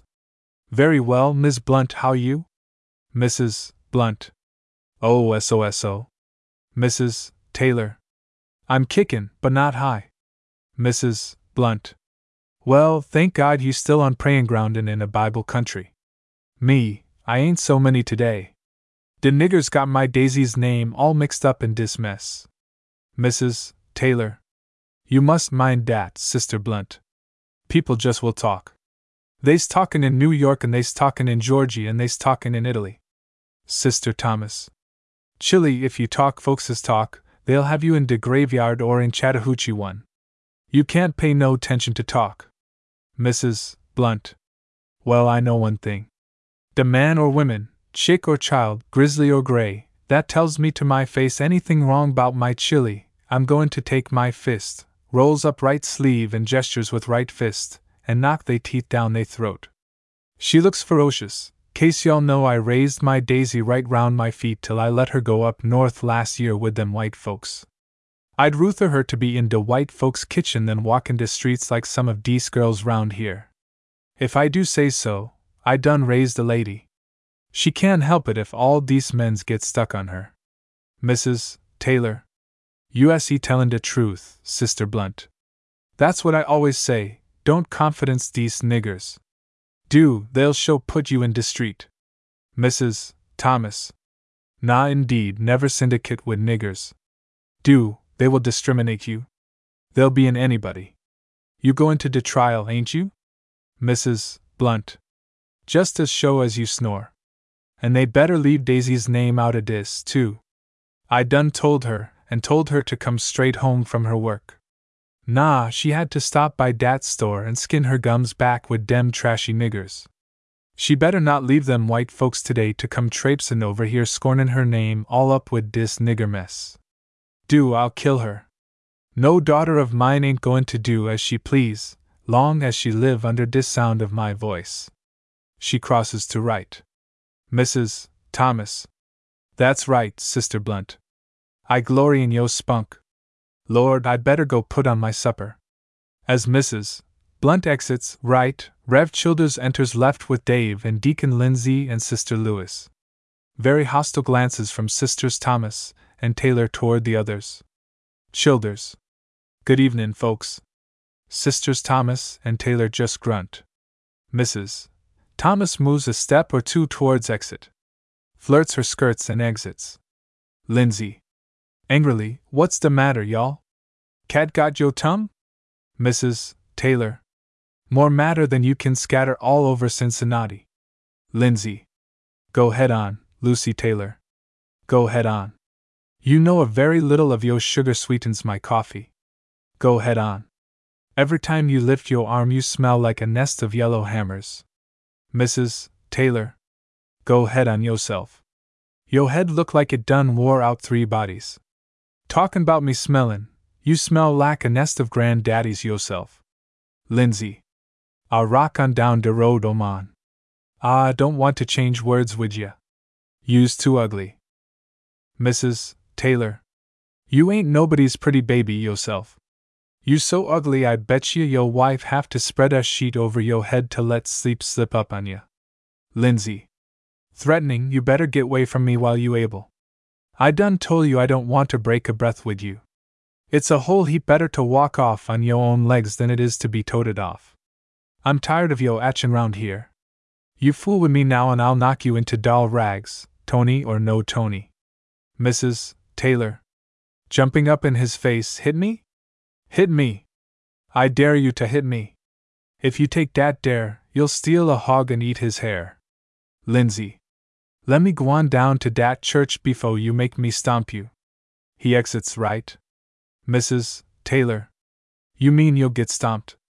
I'm going to de trial, too. The next trial going to be me for kickin' some of you Baptist niggers around. A great noise is heard off stage left. The angry and jeering voices of children. Mrs.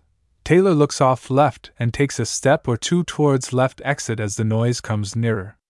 Voice of one child. Tell her. Tell her. Turn her up and smell her.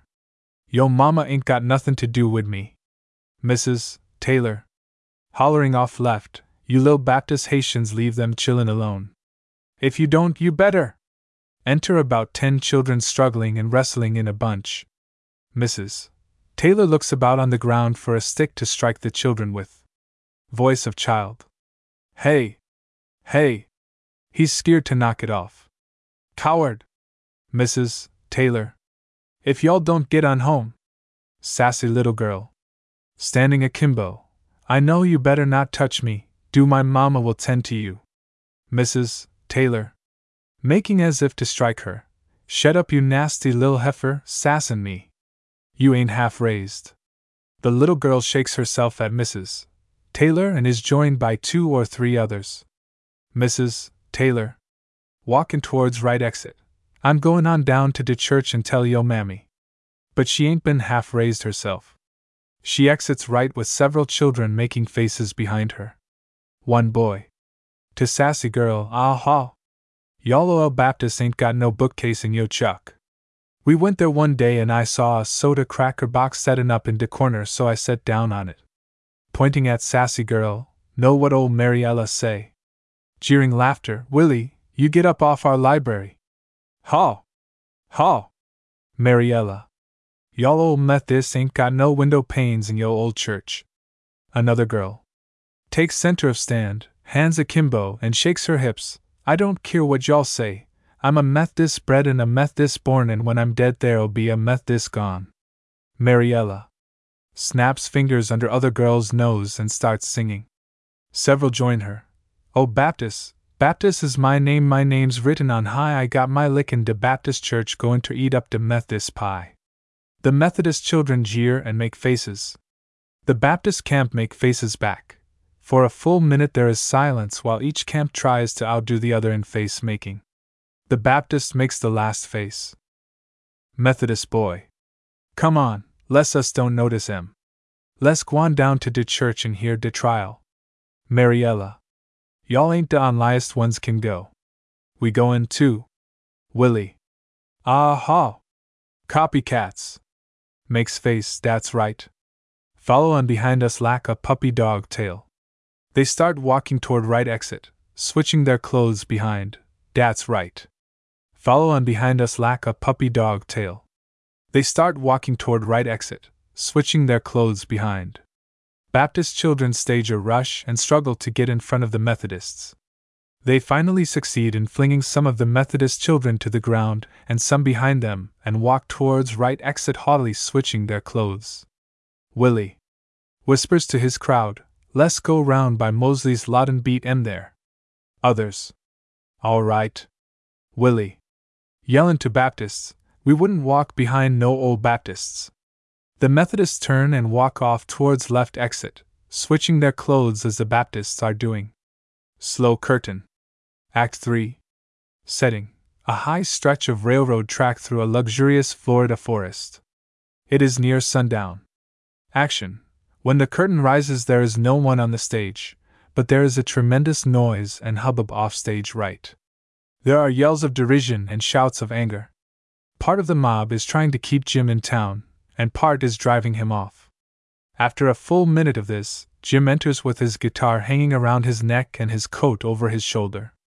The sun is dropping low and red through the forest. He is looking back angrily and shouting at the mob. A missile is thrown after him. Jim drops his coat and guitar and grabs up a piece of brick, and makes threatening gestures of throwing it. Jim, running back the way he came and hurling the brick with all his might, I'll kill some o' you old box ankled niggers. Grabs up another piece of brick. I'm out o' your old town.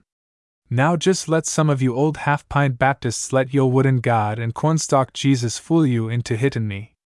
Threatens to throw again. There are some frightened screams and the mob is heard running back. I'm glad I'm out o' yo old town anyhow. I ain't never comin' back no mo either. You old ugly rump niggers done rent de town anyhow. There is complete silence off stage. Jim walks a few steps with his coat and guitar, then sits down on the railroad embankment facing the audience. He pulls off one shoe and pours the sand out. He holds the shoe in his hand a moment and looks wistfully back down the railroad track. Jim. Lord, folks' show is deceitful. He puts on the shoe and looks back down the track again. I never would have thought people would have acted like that. Laces up the shoe, specially Dave Carter, much as me and him done probed round together goin' and swimmin' and playin' ball and serenade in de girls and de white folks. He sits there gloomily silent for a while, then looks behind him and picks up his guitar and begins to pick a tune. The music is very sad, but he trails off into You may leave and go to Halifax, but my slow drag will bring you back. When he finishes, he looks at the sun and picks up his coat. Jim. Reckon I better get on down de road and get somewhere. Lord knows where. Stops suddenly in his tracks and turns back toward the village. Takes a step or two. All that mess and stink for nothing. Dave no good and well I didn't meant to hurt him much.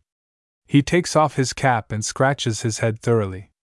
Then turns again and starts on down the road left. Enter Daisy, left, walking fast and panting, her head down. They meet. Daisy. Oh, hello, Jim. A little surprised and startled. Jim. Not expecting her, hello, Daisy. Embarrassed silence. Daisy. I was just coming over town to see how you come out. Jim. You don't have to go way over there to find Dad out. You and Dave done got me run out of town for nothing. Daisy. Putting her hand on his arm, they didn't run you out of town, did they? Jim. Shaking her hand off, what you reckon I'm counting Mr. Railroad's ties for, just to find out how many ties between here and Orlando? Daisy. Hand on his arm again, they can't run you off like that. Jim. Take your hands off me, Daisy. How come they can't run me off with you and Dave and everybody jinsed me? Daisy. I ain't opened my mouth gainst you, Jim. I ain't said one word, I wasn't even at the old trial. My madam wouldn't let me get off. I was just comin' to see 'bout you now. Jim. Ah, go head on. You figured I was gone too long to talk about. You was haulin' it over to town to see Dave. That's what you was doin', after gettin' me all messed up. Daisy. Making as if to cry, I wasn't studyin' 'bout no Dave. Jim. Hopefully, ah, don't tell me. Sings, ashes to ashes, dust to dust, Show me a woman that a man can trust. Daisy is crying now. Jim. What you crying for? You know you love Dave. I'm your monkey man. He always could do more with you that I could. Daisy. Nah, you ain't no monkey man either. I don't want you to leave town. I didn't want y'all to be fightin' over me, nohow. Jim. Ah, rock on down de road with dat stuff. A two timid cloaker like you don't care what come off. Me and Dave been good friends ever since we was born till you had to go flouncing yourself around. Daisy. What did I do? All I did was to come over town to see you and get a mouthful of gum. Next thing I know, y'all is fighting and carrying on. Jim stands silent for a while. Did you come over there Saturday night to see me show enough, sugar babe? Daisy. Everybody could see dat but you. Jim. Just like I told you, Daisy before you ever left from round here and went up north. I could kiss you every day, just as regular as pig tracks. Daisy. And I told you I could stand it too, just as regular as you could. Jim. Catching her by the arm and pulling her down with him onto the rail, set down, here, Daisy. Let's talk some chat. You want me show enough? Hones to God. Daisy. Coily, remember what I told you out on the lake last summer? Jim. Show enough, Daisy? Daisy nods smilingly. Jim. Sadly, but I got to go away. What we goin' ter do bout dat? Daisy. Where you goin', Jim? Jim. Looking sadly down the track, God knows. Off stage from the same direction from which Jim entered comes the sound of whistling and tramping of feet on the ties. Jim. Brightening, dat's Dave. Frowning, Wonder what he doin' walkin' dis track? Looks accusingly at Daisy. I bet he's goin' to yo' workplace. Daisy. What for? Jim. He ain't goin' to see de madam, must be goin' to see you. He starts to rise petulantly as Dave comes upon the scene. Daisy rises also. Dave. Looks accusingly from one to the other, what y'all jumpin' up for? I. Jim. What you got to do with us business? Tain't none of yo' business if we stand up, set down, or fly like a skeeter hawk. Dave. Who said I cared? This railroad belongs to the man. I can walk it good as you, can't I? Jim. Laughing exultantly, oh yeah, Mr. Do Dirty. You figured you had done run me on off so you could get Daisy all by yourself. You was headin' right for her workplace. Dave. I wasn't no such a thing. Jim. You was. Didn't I hear you coming down de track all whistling and everything? Dave. You's a big old Georgie something ain't so. I done got my belly full of Daisy Saturday night. She can't snore in my ear no more. Daisy. Indignantly, what you come here low rattin' me for, Dave Carter? I ain't done nothin' to you but treat you white. Who come rubbed yo ol' head for you yesterday if it wasn't me? Dave. Yeah, you rubbed my head all right, and I lacked a dat, but everybody say you done toted a pan to Joe Clark's barn for Jim before I seen you. Daisy. Think I was going to let Jim lay there thout nothing fittin' for a dog to eat. Dave. That's all right, Daisy. If you want to pay Jim for knockin' me in the head, all right. But I'm a man in a class, in a class to myself, and nobody knows my name. Jim. Snatching Daisy around to face him, was you over to Dave's house yesterday rubbing his ol' head and cloaking wid him to run me out of town, and me looked up in dat barn wid de cows and eels? Daisy. Sobbing, all both of y'all hollerin' at me and fussin' me just cause I tries to be nice, and neither one of y'all don't care nothin' about me. Both boys glare at each other over Daisy's head and both try to hug her at the same time. She violently wrenches herself away from both and makes as if to move on. Daisy. Leave me go. Take your rusty pams offen me.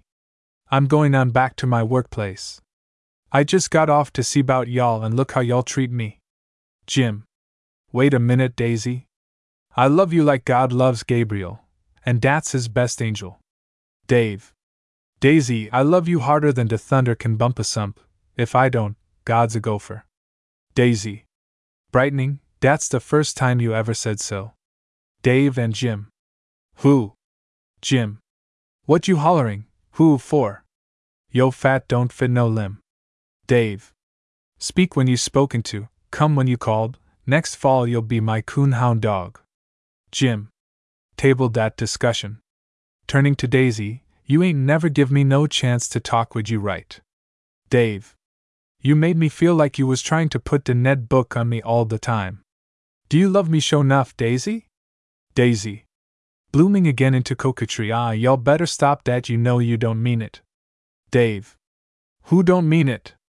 Let me tell you something, Mama. If you was mine, I wouldn't have you counting no ties with your pretty little toes. Know what I'd do? Daisy.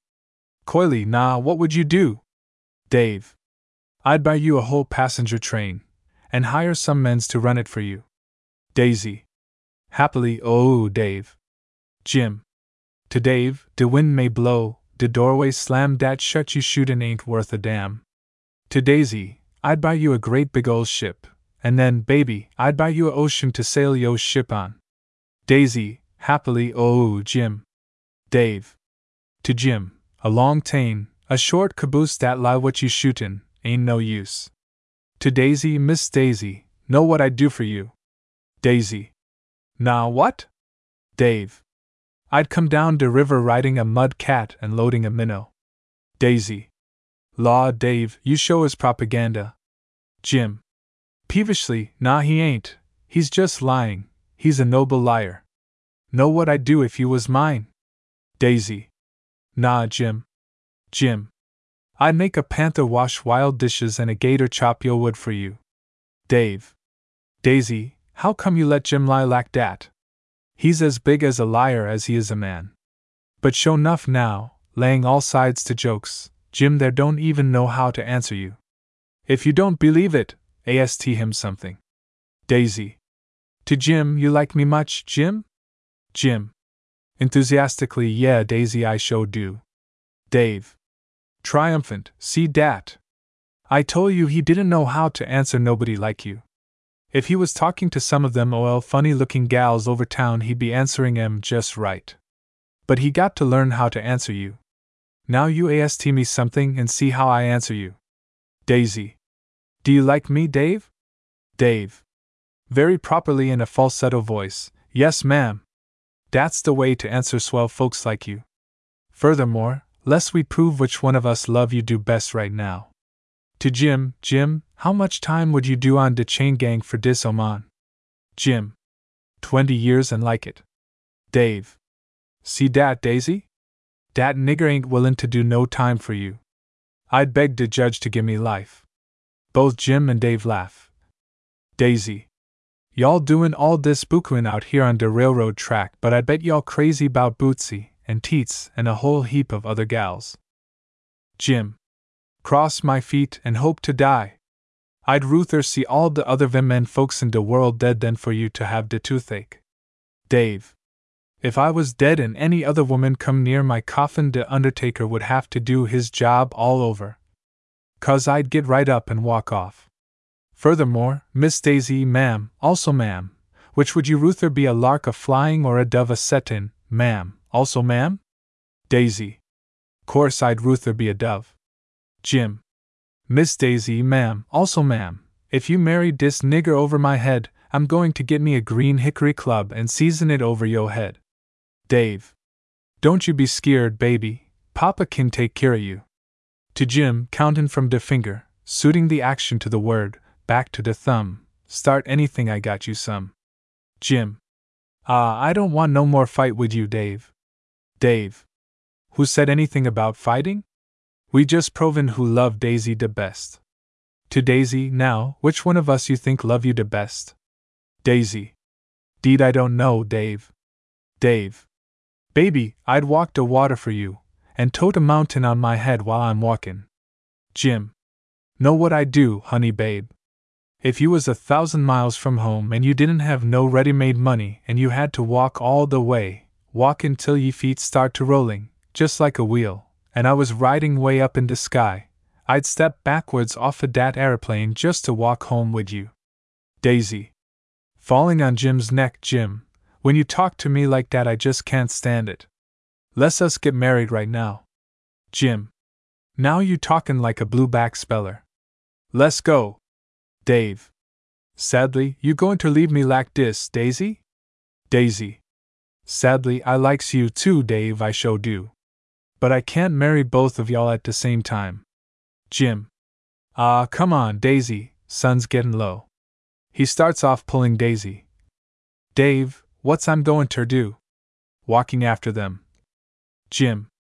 Gwan back and dance. You make out you don't need me to play none. Dave. Almost tearfully, ah, Jim, shucks. Where y'all going? Daisy comes to an abrupt halt and stops Jim. Daisy, that's right, honey. Where is we goin' show nuff? Jim. Sadly, deed I don't know, baby. They just sentenced me to go. They didn't say where and I don't know. Daisy. How we goin' know how to go when we don't know where we goin'? Jim looks at Dave as if he expects some help, but Dave stands sadly silent. Jim takes a few steps forward as if to go on. Daisy makes a step or two, unwillingly, then looks behind her and stops. Dave looks as if he will follow them. Daisy. Jim. He stops and turns. Wait a minute. What we goin' ter do when we get there? Jim. Where? Daisy. Where we goin'? Jim. I done told you I don't know where it is. Daisy. But how we goin' to get something to eat and a place to stay? Jim. Play and dance, just like I been doin'. Daisy. You can't dance and Dave ain't goin' to be there. Jim. Looks appealingly at Dave, then away quickly. Well, I can't help that, can I? Daisy. Brightly, I tell you what, Jim, lest us don't go nowhere. They sentenced you to leave Eatonville and use more than a mile from this city limits already. Use in Maitland now. Supposin' you come live on the white folks' place with me after we get married. Eatonville ain't got nothin' to do with you livin' in Maitland. Jim. Dat a good idea, Daisy? Daisy. Jumping into his arms, and listen, honey, you don't have to be beholden to Dave nor nobody else. You can throw dat old box away if you want to. I know ere you can get a swell job. Jim. Sheepishly doin' what? Looks lovingly at his guitar. Daisy. Almost dancing, yard man. All you have to do is wash windows, and sweep de sidewalk, and scrub off de steps and porch, and hoe up de weeds and rake up de leaves and dig a few holes now and then with a spade, to plant some trees and things like that. It's a good steady job. Jim. After a long deliberation, you see, Daisy, the mayor and corporation told me to go on off and I oughta go. Daisy. Well, I'm not going tippin' down no railroad track like a Maltese cat. I wasn't brought up knockin' round from here to yonder. Jim. Well, I wasn't brought up with no spade in my hand, and ain't going to start it now. Daisy. But, sweetheart, we got to live, ain't we? We got to get hold of money before we can do anything. I don't mean to stay in the white folks' kitchen all my days. Jim. Yeah, all that's true, but you couldn't buy a flea a waltzing jacket with de money I'm going to make with a hoe and spade. Daisy. Getting tearful, you don't want me. You don't love me. Jim. Yes, I do, darling, I love you. Use the one letting a spade come between us. He caresses her, I loves you and you only. You don't see me dragging a whole gang of farming tools into us business, do you? Daisy. Stiffly, well, I ain't going to marry no man that ain't going to work and take care of me. Jim. I don't mind working if the job ain't too heavy for me. I ain't going to bother with nothin' in my hands heavier than dis box, and I totes it round my neck most of the time. Daisy makes a despairing gesture as Jim takes a step or two away from her. She turns to Dave finally. Daisy. Well, I reckon you loves me the best anyhow. You wouldn't talk to me like Jim did, would you, Dave? Dave. Nah, I wouldn't say what he said, Atol. Daisy. Cuddling up to him, what would you say, honey? Dave. I'd say dat box was too heavy for me to fool with. I wouldn't tote nothing heavier than my hat, and I feel like I'm bussing myself sometime totin' dat. Daisy. Outraged, don't you mean to work none? Dave. Wouldn't hit a lick at a snake. Daisy. I don't blame you, Dave. Looks down at his feet, cause toting dem feet of yourn is enough to break down your constitution. Jim. Airily, that's all right, dem foots done put plenty bread in our mouths. Dave. Not by theyselves though, wid the help of dat box, Jim. When you gets having fits on dat box, boy, my foots has hysterics. Daisy, you marry Jim cause I don't want to come between y'all. He's my buddy. Jim. Come to think of it, Dave, she was yourn first. You take and handle dat spade for her. Dave. You heard her say it is all I can do to lift up dese feets and put em down. Where I'm going to get any time to wrestle with any hoes and shovels. You can get round better'n me. You done one Daisy, I give in. I ain't going to bite no friend of mine in de back. Daisy. Both of you niggers can get yo hat and yo heads and get on down de road. May Neither one of y'all don't have to have me. I got a good job and plenty men beggin' for yo chance. Jim. Dat's right, Daisy, you go get you one them men's what don't mind smelling meals, and beating de white folks to de barn every morning. I don't want to be bothered with nothin' but dis box. Dave. And I can't strain with nothin' but my feets. Daisy walks slowly away in the direction from which she came. Both watch her a little wistfully for a minute, the sun is setting. Dave. Guess I'd better be getting on back, it's most dark. Where you goin', Jim? Jim. I don't know, Dave. Down de road, I reckon. Dave. Wincher come on back to town. Tain't no use you progain up and down de railroad track when you got a home. Jim. They done lawed me way from it for hitting you wid dat bone. Dave. Dat ain't nothin'. It was my head you hit. And if I don't care what dem old ugly rump niggers got to do with it? Jim. They might not let me come in town. Dave. Seizing Jim's arm and facing him back toward the town, they'd better. Look here, Jim, if they try to keep you out dat town we'll go out to dat swamp and get us a mule bone apiece and come into town and boil dat stew down to a low gravy. Jim. You mean dat, Dave? Dave nods his head eagerly. Us wasn't mad wid one another nohow belligerently, Come on, let's go back to town. Dem mallet heads better leave me be, too. Picks up a heavy stick. I wish Lum would come tellin' me bout de law when I got all dis law in my hands. And de rest o' dem gator face jigs, if they ain't got a whole estio o mule bones and a good determination, they'd better not bring no mess up. Come on, boy. They start back together toward town, Jim picking a dance tune on his guitar, and Dave cutting steps on the ties beside him, singing, prancing, and happily, they exit, right, as,